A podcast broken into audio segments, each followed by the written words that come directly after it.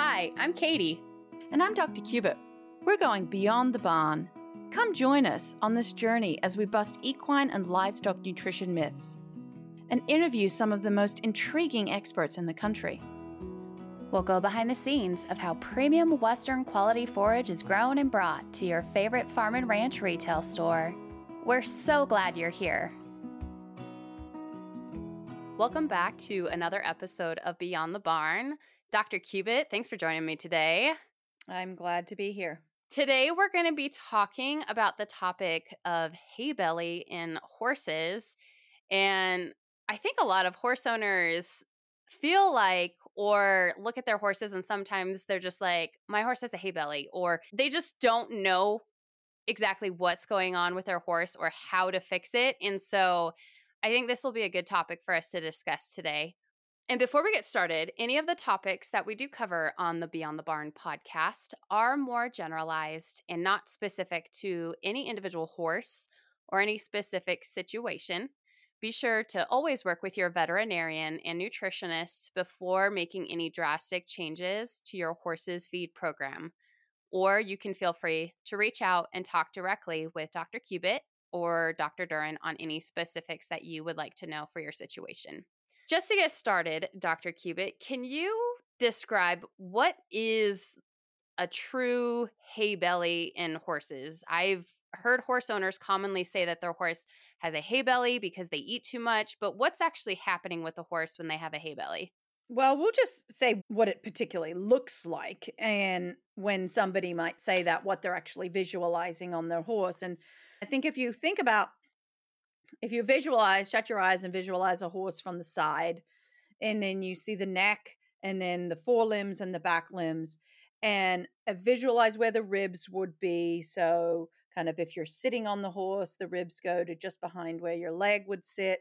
And then from there back, there's no ribs. And that area there can become enlarged, look kind of puffy, and that is the hindgut of the horse. So the cecum, the large colon, the small colon, that's where all the fiber gets fermented. And that is what kind of looks large. It's kind of the back part of the horse's abdomen, and it'll get large and sink down.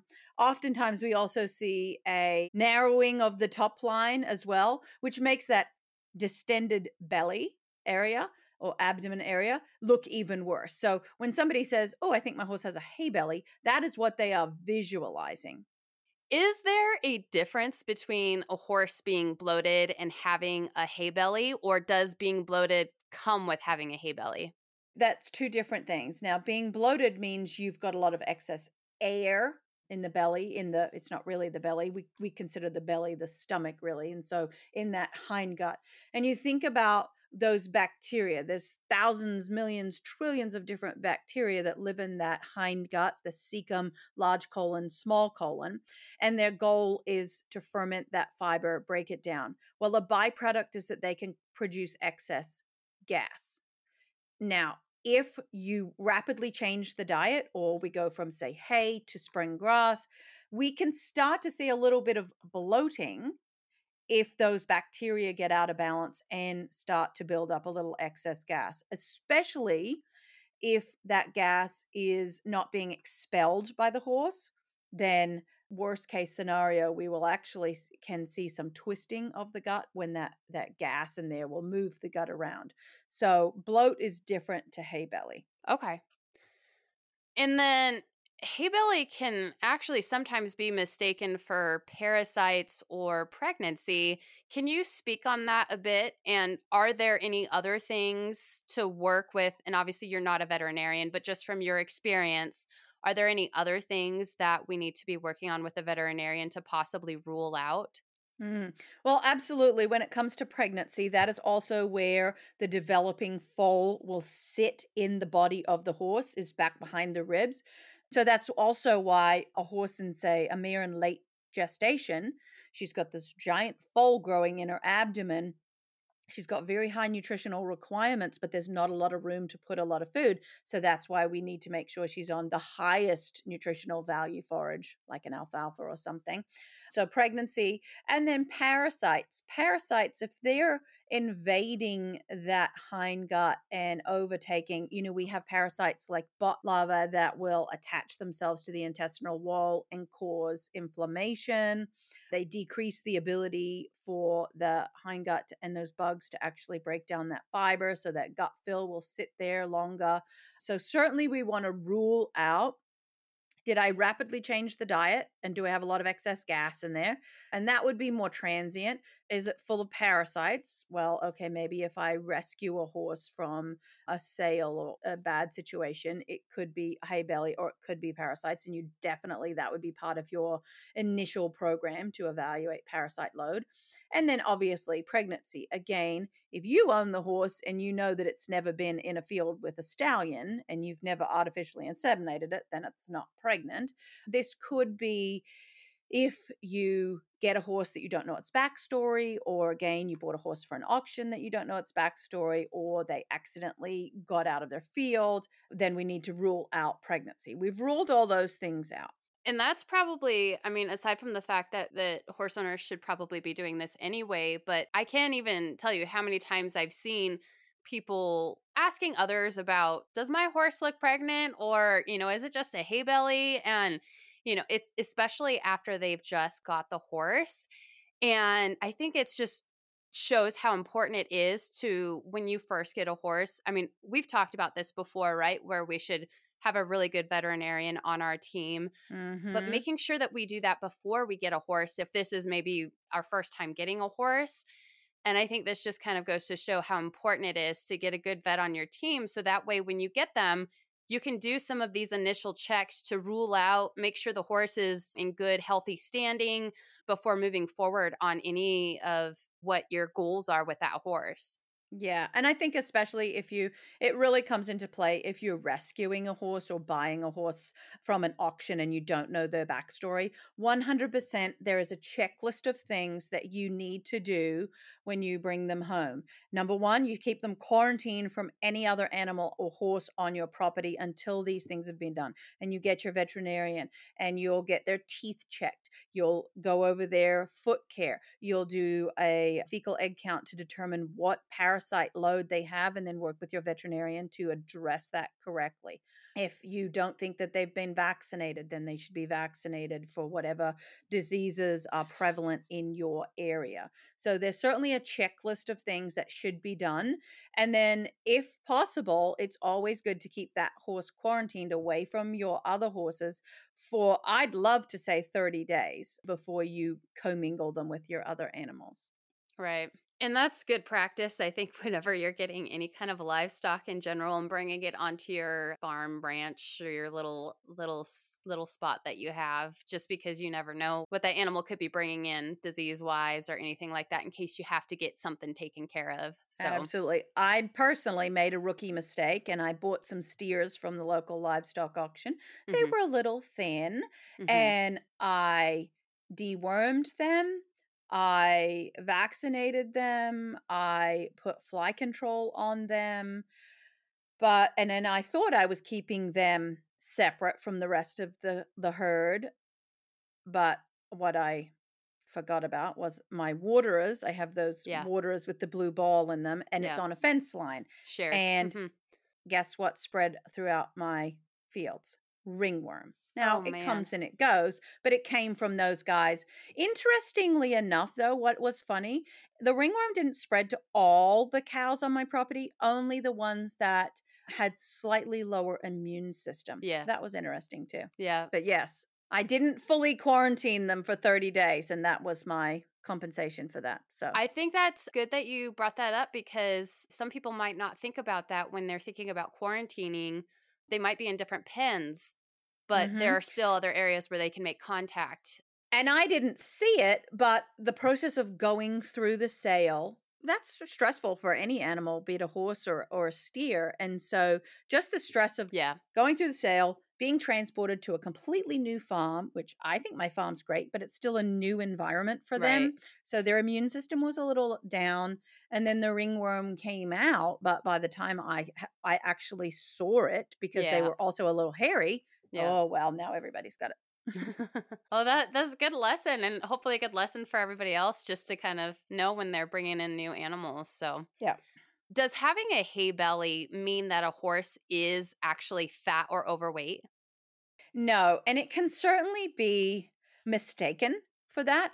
But when you evaluate the whole body, like when we do a body condition score, and there's so many graphics that we can attach to where you post this, visual of a hay belly, visual of a pregnant mare, visual of what it looks like with parasites, but also a visual of a fat horse and how to body condition score a horse. And ideally, you would take over the neck, over the shoulders, over the rump. You break the horse up into all the different parts, and you would assign each one of those areas a score from 1 to 9, and then you would average them out. And so it's very easy to look at this fat distended belly and think, oh, the horse is fat. But then when you look at the rest of him, oh, but he's got no top line. He's not really fat over the hindquarter or over the neck. So he's really not fat overall. He's just distended in that one area. Okay. And we will link this in our show notes just for reference. I know visuals can be so helpful for a lot of these situations, but can you briefly walk us through the body condition scoring system and kind of what we look for in those different levels, just so we can really get a better understanding of what you were just talking about? Yeah, so it's a 1 to 9 scoring system, 1 being emaciated, 9 being morbidly obese. We look for an animal to be in that 5 to 6 range as a perfect weight. Under that, you're going to visually see the ribs. You're going to see the bones. From a 1 to a 3, it's very easy to distinguish all of the bones, the skeletal structure of the horse. As we get into a 3.5, 4, there's certainly a lot more even coverage of flesh over, but you can still see that visual outline. When you get to a 5, you've really got to palpate. Touch the horse, press a little bit to find the ribs, but you don't have to press very hard. When you get above a 6, a 7, 8, 9, you're pressing really hard. The horse is now starting to be very rounded in certain areas, over the rump, over the shoulders. We say some horses that are a 9, you can't even see the wither because the fat beside their wither is so developed. Over the neck, where you would do the girth up. Now, there's also horses that develop fat pads and maybe skinny, but have these weird fat pads. That's a whole nother podcast, but that's what we look for with metabolic syndrome. But overall body fatness, we're really pressing hard to find the ribs, and we've got a very round, overly round horse. That's what we're going to see as a 7, 8, and 9. So ideally, we want to sit in that 5 or 6, but we'll definitely show pictures of that. Okay, excellent. So basically, just being able to distinguish a hay belly is really just that back area where the hindgut sits is where you'll be looking at. So it's interesting. So can horses, and I want to just go into this a little bit further, can horses have a hay belly and be overweight though as well? Oh, of course. Yeah. Okay. And are there certain horses that are more prone to getting a hay belly than others? Yeah. I think if we say, what is the cause of hay belly? I'm going to skip forward a couple of questions because I think that if we discuss what causes a hay belly, then we can come back to which horses may be at more risk of it.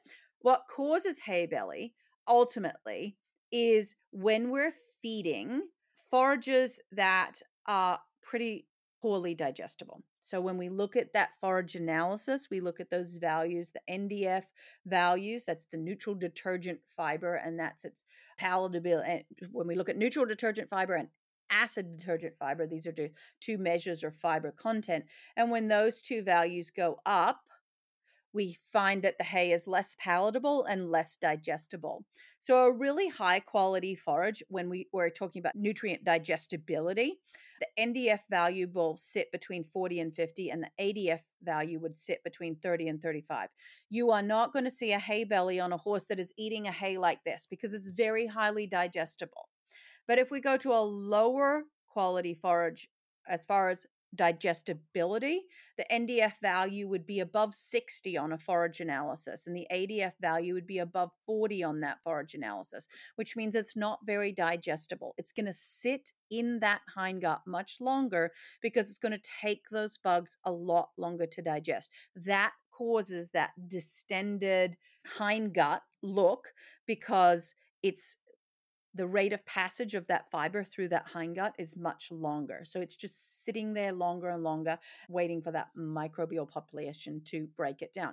The other thing that usually happens with these horses is if you're feeding a lower quality forage, then it's potentially a horse that doesn't need a lot of calories, or maybe it's an older horse that has their ability to digest those fibers has just gone down anyway. So maybe a hay that was easily digested by a 5-year-old, you're feeding to a 25-year-old, mm-hmm. and they have just lost their ability to break down that fiber as well.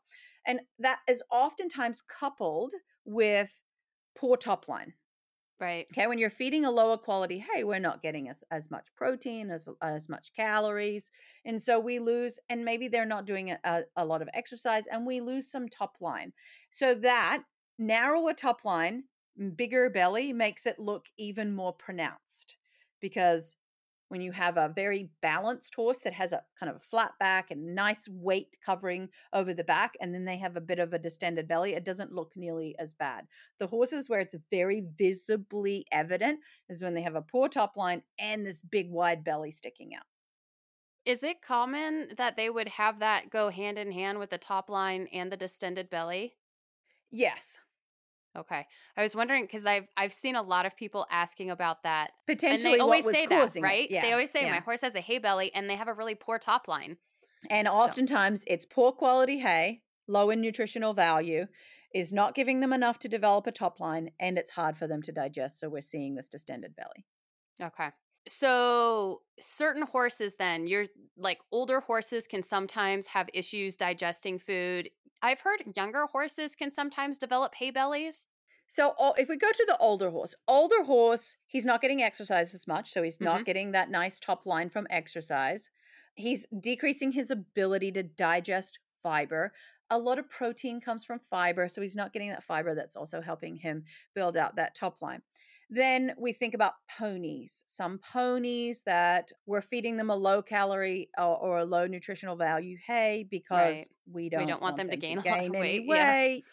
And then, younger horses as well. Younger horses go through, when I mean young horses, I mean young growing horses, they go through growth spurts, mm-hmm. right, where they're putting all of their energy into growing taller. And they don't have any excess calories for putting a top line on, so their hay belly will sometimes look a little bit more distended because he's putting all his energy into going up and not actually developing that muscle structure. I once had a very dear friend who bred warm bloods in Australia, and I shouldn't say once, I still have a very dear friend, but she said 3 days, 3 weeks, 3 years were the times that you should look at these young growing horses, and all the times in between, just put your blinders on and keep feeding them because they're going to be high behind, have a hay belly, look all out of place. So just kind of fluctuate. Yeah. So certainly with those young growing horses as well. Now, if I get called to a farm and I have a young growing horse who has that distended belly, we certainly evaluate parasite load because we know young horses are more at risk for parasites as well. We evaluate the hay quality, the nutritional value. Is it digestible enough for this young guy? Maybe we add in a pro or prebiotic to help them digest that fiber if changing the hay is not an option. But if we determine that all those things are taken care of, then it just could be a growth stage for that young horse. Yes. I'm glad that you brought that up, what you do when you come and make a visit, because sometimes I think people think that, I can just throw one thing in and it's just a one thing, it just fixes everything. But you just described just how important it is to, even if, it is a young growing horse, right? And they tend to get a hay belly. You just said, right, that they also have a tendency to be, they might get a parasite or something, more likely to get a parasite. So evaluating all these different areas, the quality of the hay, things like that, just to make sure that everything is right where it should be, that there are no issues. You're looking at this larger scope of things. A holistic view of the horse. Absolutely. Yeah. Yes. Because too often people will go down a rabbit hole, it's just hay belly thing. Or poor top line. Yeah. I'm going to buy protein supplement. I'm going to power them with a protein supplement. And I'm like, and nothing changes. Right. You just wasted all that money when at the beginning you should evaluate all things and then make a more educated decision on what might be causing it, and then we'll try and fix that. And if that doesn't work, we'll try something else. But just throwing mud at the wall and hoping it sticks is what a lot of us tend to do, but it will cause a lot of heartache in the long run. Maybe cost and more money, and a lot of money. Yeah. You really got wads of money balled up in that mud that you're throwing on the wall. Yeah. And you don't get the money back.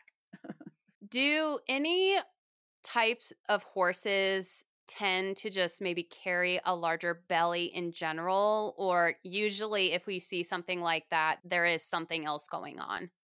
I wouldn't say necessarily certain types of horses carry a hay belly, but there are certain horses or certain stages of life where their belly just may hang a little lower. An older horse, for example, you're going to see a little lower top line, and maybe the musculature is just gotten a little looser, and so everything's hanging down a little bit more. A mare, a brood mare that's had 10, 12 babies and is nearing the end of her career, she certainly carried a lot of weight, stretched a lot of muscles, is going to sag a little lower in that general area. Okay, makes sense.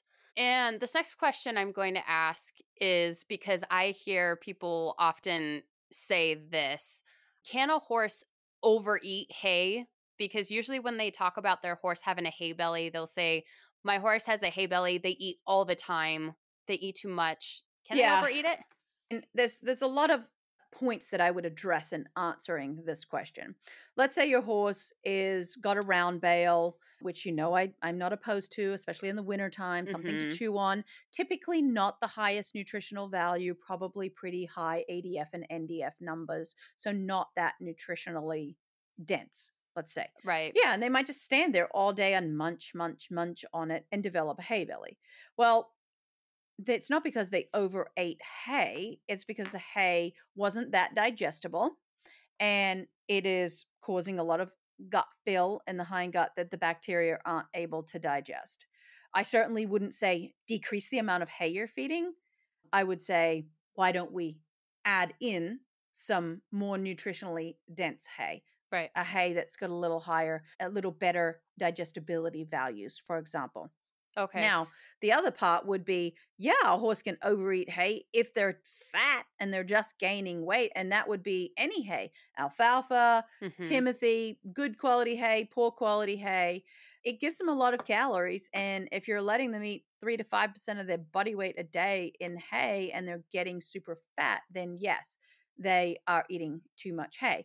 The general rule of thumb is we'd really like to stick between above 1.5% of their body weight in fiber intake, dry matter fiber intake per day, or hay intake. But it all depends. Again, we holistically stand back and look at all things that we're evaluating the horse for. And if it's overweight and it's eating 2.5% to 3% of its body weight in hay per day, then let's cut back on the hay. Right. Excellent. So just knowing that just because your horse has a hay belly, it doesn't necessarily mean it is because the horse is overeating hay in general. No. There is more going on to that situation with the digestibility of that hay that they're actually consuming as well. So, and then can horses who have a hay belly graze? And if so, would they need a grazing muzzle? And I'm guessing this might just depend on the nutrient density of the pasture that's available to them as well. Typically, horses grazing good quality pasture won't have a hay belly, right? Because pasture is very digestible. That is, unless we're out in the range eating dried out old summer pasture or middle of winter dormant grasses, or their warm season grasses that really local native grasses that don't have a lot of nutritional value, then maybe they would. The grazing muzzle for me would be another. I wouldn't put a grazing muzzle on a horse thinking it was going to take away the hay belly. If anything, if your horse is eating low quality hay, which caused the hay belly, and then also having access to really nice grass that is very digestible, putting a grazing muzzle on would just prolong your hay belly. So grazing muzzles I would use when we're trying to limit intake. Okay, excellent. We always talk about how important prevention is in the long run. It's so much better for the health of your animal. It's so much better for your pocketbook. If we have a horse that is good, we haven't really had issues with hay belly, what kinds of things can we keep in mind to make sure that we prevent our horse from getting a hay belly in the future? What would you recommend? Good quality forages that are digestible, exercise so that we're maintaining that top line. Potentially, if a lower nutritional value forage is all that you have available, adding in a digestive health supplement that can help with digestibility. And when I say that, supplements that have things like Saccharomyces cerevisiae, which is a yeast, will have been shown in research to actually help break down fiber. So just help those bugs in the hindgut break down that fiber. Excellent. And then, and maybe this answer is going to be similar just because of the what the topic is, but if we have a horse that currently has a pretty good hay belly, and maybe this might depend also on the life stage of the horse on what your recommendations are, but what should we do to try to get rid of that hay belly if they currently have one? If it's a young growing horse and we've determined that they don't have any parasites and it's just kind of a growing stage and they're in good condition and they're just growing in the back 40, I'm less concerned. If it's a horse that we want to be a performance horse and he's got no top line, he's got this distended hindgut, and maybe we're trying to build up his overall body weight and condition, then certainly I would start adding in some alfalfa, maybe start adding in some better quality, more digestible forages to slowly get that to go away along with our exercise. Right. Okay. And so when you're talking about kind of that diet then, like let's say this horse just kind of has free choice hay that is not necessarily high nutrient dense or anything like that. And we are looking to add in a little bit higher quality there. How would you suggest that we make that shift? Could you kind of give us an example of a horse and kind of what you would add in? How quickly would you add it in? Things like that. Well, making any dietary change, you know, we want to do that slowly. It takes a full 21 days for those bugs in the hindgut to adjust to new types of food. And that includes different types of fibers that you're putting in the diet. So that 10 to 14 day window is a good one. So I would slowly, let's say we're going to use some alfalfa pellets or some chopped alfalfa.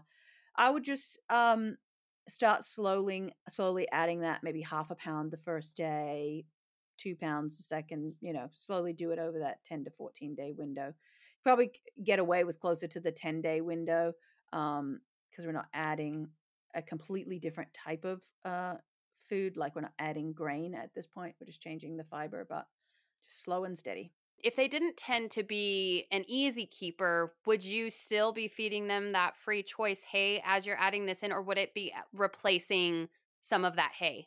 A hard keeper, I'm going to have hay available to them all the time. They are going to preferentially want to eat a fiber that's more nutrient dense. So when ADF and NDF go up, digestibility goes down, but so does palatability. So horses don't really want to eat it that readily.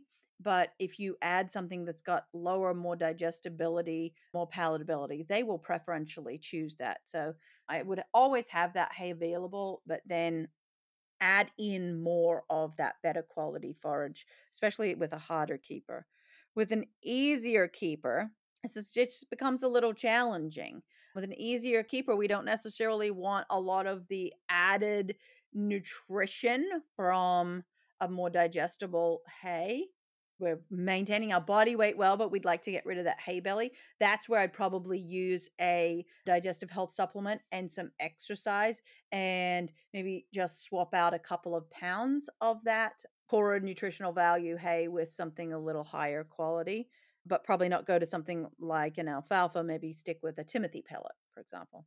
Not going to give me a lot of extra protein and calories, but I know that it is more digestible. More digestible, right. Key there. Mm-hmm. And then someone had actually mentioned, I saw that they had an off-the-track thoroughbred gelding who was on an all-alfalfa diet. They said it used to be grass and alfalfa with a trace supplement and a top-line grain. Up to date on worming. The horse owner mentioned that his belly tends to get bigger in the fall and winter and more normal in the spring and summer, and he's worked regularly. And I don't know if that working means more often, obviously, when the weather's nice and maybe not as much in the winter, But what are your thoughts on this situation with the information that's been provided? In the fall and winter, he's eating more hay than he is in the spring and summer. In the spring and summer, he's probably has access to grass, and then that's kind of diluting out some of that non-digestible fiber that you're getting from the hay. So I just think in the spring and summer, his total overall diet is a little more digestible. Right. So then just given the question previous to that, what we were just talking about, in the fall and winter, then they could just look at maybe, as long as, of course, it's not like an easy keeper, looking at maybe improving the hay to where it would be a more digestible hay. Mm-hmm. Excellent. Okay. This was a really informative talk. What would you say are your key takeaways that you would like to leave our listeners with on the topic of hay belly? What we discussed at the very beginning about taking a step back, evaluating all of the different pieces that might be contributing to the distended hindgut, parasites, dental. We didn't talk about teeth, but we really should talk about teeth because that would also decrease the horse's ability to break down and digest that fiber. A growth stage or life stage, exercise level, evaluate all of those things to work out what is actually going on in the horse and which areas we can correct before we start throwing mud at the wall, so to speak. So just, I would say, take a step back, evaluate all the different parts of what's going on and make decisions from there. Excellent. And if you work with your veterinarian, nutritionist, if you can, would probably help you out a lot as well. Absolutely. With getting this all lined out. So Excellent. Well, Dr. Cubitt, thank you so much for being on with me today and appreciate the discussion. Not a problem. Thanks for listening to the Beyond the Barn podcast by Stanley Forage. We'd love for you to share our podcast with your favorite people and subscribe on Apple, Spotify, or your favorite listening platform. Until next time, keep your cinch tight and don't forget to turn off the water.